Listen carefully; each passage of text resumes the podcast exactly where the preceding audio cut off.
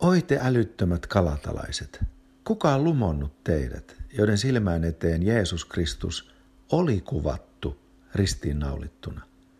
Lapsukaiseni, jotka minun jälleen täytyy kivulla synnyttää, kunnes Kristus saa muodon teissä. Näin apostoli Paavali kertoo meille kalattalaiskirjeen kolmannessa ja neljännessä luvussa. Kalattalaiskirjeen vastaanottajat olivat luiskahtaneet pois Kristuksen täytetystä työstä heidän edestään. He olivat luisuneet takaisin lain tekojen tielle. Voitaisiin sanoa näin, he eivät enää olleet sovituksessa, vaan suorituksessa. He eivät omistaneet sovittajaa synneilleen itselleen, ja niin heistä oli tullut suorittajia. Jokaiselle meistä voi käydä näin, kun me etsimme sisimpäämme avaraa paikkaa. Kun me etsimme sielullemme sellaista tilaa ja hengellemme, jossa sydämemme voi hengittää vapaasti, jossa sielun seinämät ovat kaukana ja katto korkealla ja pohja lujaa, jossa on avaruutta ja tilaa operoida tässä maanpäällisessä elämässämme. Kun me ymmärrämme, että pyhitys ja pyhyys tuo tätä vapautta, voimme mekin kukin meistä sortua lain tekojen tielle. Se on vaarallinen sortuminen, vaarallinen luiskahtaminen. Ja Paavali tosi tiukasti puhuttelee heitä palauttaakseen heidät alkuperäiseen uskoon. Siihen, minkä hän oli heille tuonut – jossa he elivät, mutta josta he nyt olivat poistumassa. Paavali pysäytti heidät, kiitos Jumalalle. Tämä kalattalaiskirjain alkaakin jo hyvin terävästi muistutuksena Jeesuksen sijaiskuolemasta ja ylösnousemuksesta. Ja Paavali siinä alkuosassa sanoo näin, armo, armo teille ja rauha Jumalalta meidän isältämme ja Herralta Jeesukselta Kristukselta, joka antoi itsensä alttiiksi meidän syntiemme tähden pelastaaksensa meidät nykyisestä pahasta maailmanajasta, meidän Jumalamme ja Isämme tahdon mukaan. Hän heti siinä alussa ilmoittaa heille, Kristus teidät vapautti synneistänne. Sitten Paavali käy lävitse tätä ja muistuttaa heitä, että Kristuksen henki on se, joka antaa voiman. Eivät omat ponnistelut, eivät mielen kapasiteetti tai ruumiin voimat tai sielun kyvyt. Hän sanoo, tämä vain tahdon saada teiltä tietää, lainteostako saitte hengen vai uskossa kuulemisesta, joka siis antaa teille hengen ja tekee voimallisia tekoja teidän keskuudessanne, saako hän sen aikaan lain tekojen vai uskossa kuulemisen kautta.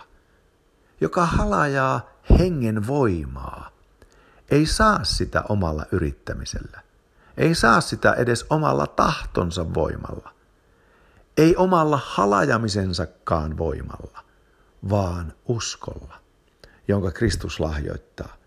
Ja tämä henki annetaan Kristuksen täytetyn työn tähden.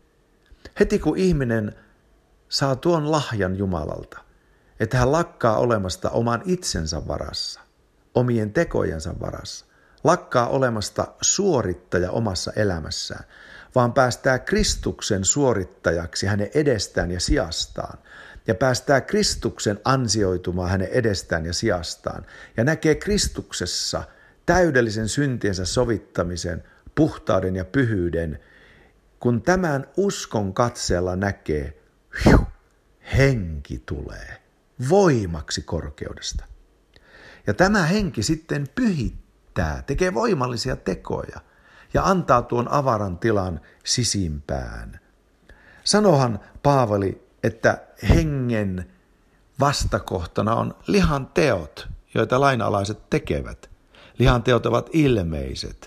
Ne ovat haureus, saastaisuus, irstaus, epäjumalan palvelus, noituus, vihamielisyys, riita, kateellisuus, vihat, juonet, eriseurat, lahkot, kateus, juomingit, mässäykset ja muut sen kaltaiset. Kaikki nämä ovat lihan tekoja, ja kun luet näitä, niin nämä lihanteot Sinun tulee nähdä Jeesuksen Kristuksen ruumiissa ristin päällä. Eli silloin ne eivät enää olekaan sinun tekojasi, vaan ne ovat sovitettuja tekoja, joista Kristus kärsi rangaistuksen sinun edestäsi. Ja niin kauan aikaan, kun sinä uskot, että nämä olet Kristuksen päällä, niin sinun ei tarvitse enää tehdä näitä, sillä suorittaja sinussa on Kristus. Kristus sinussa kirkkauden toivo. Hän suoritti näiden kauheiden tekojen rangaistuksen. Hän suoritti ylösnousemuksella näistä kauheista tekoista, teoista vapautuksen. Hän kirkastamisella lahjoitti sinun pyhän hengen, ja nyt sinä olet vapaa näistä teoista, pyhittymään vapaudessa, sillä sinussa elää suorittaja, mutta se et ole sinä, vaan sinun suorit, suorittajasi on Kristus.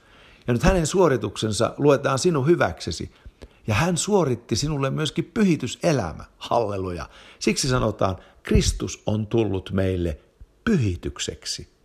Hän on tullut vanhurskaudeksi, lunastukseksi ja pyhitykseksi. Ja niin saa sitten vaeltaa hengen hedelmässä. Ja henki, tuo Jumalan ihmeellinen henki, tuottaa väkeviä tekoja.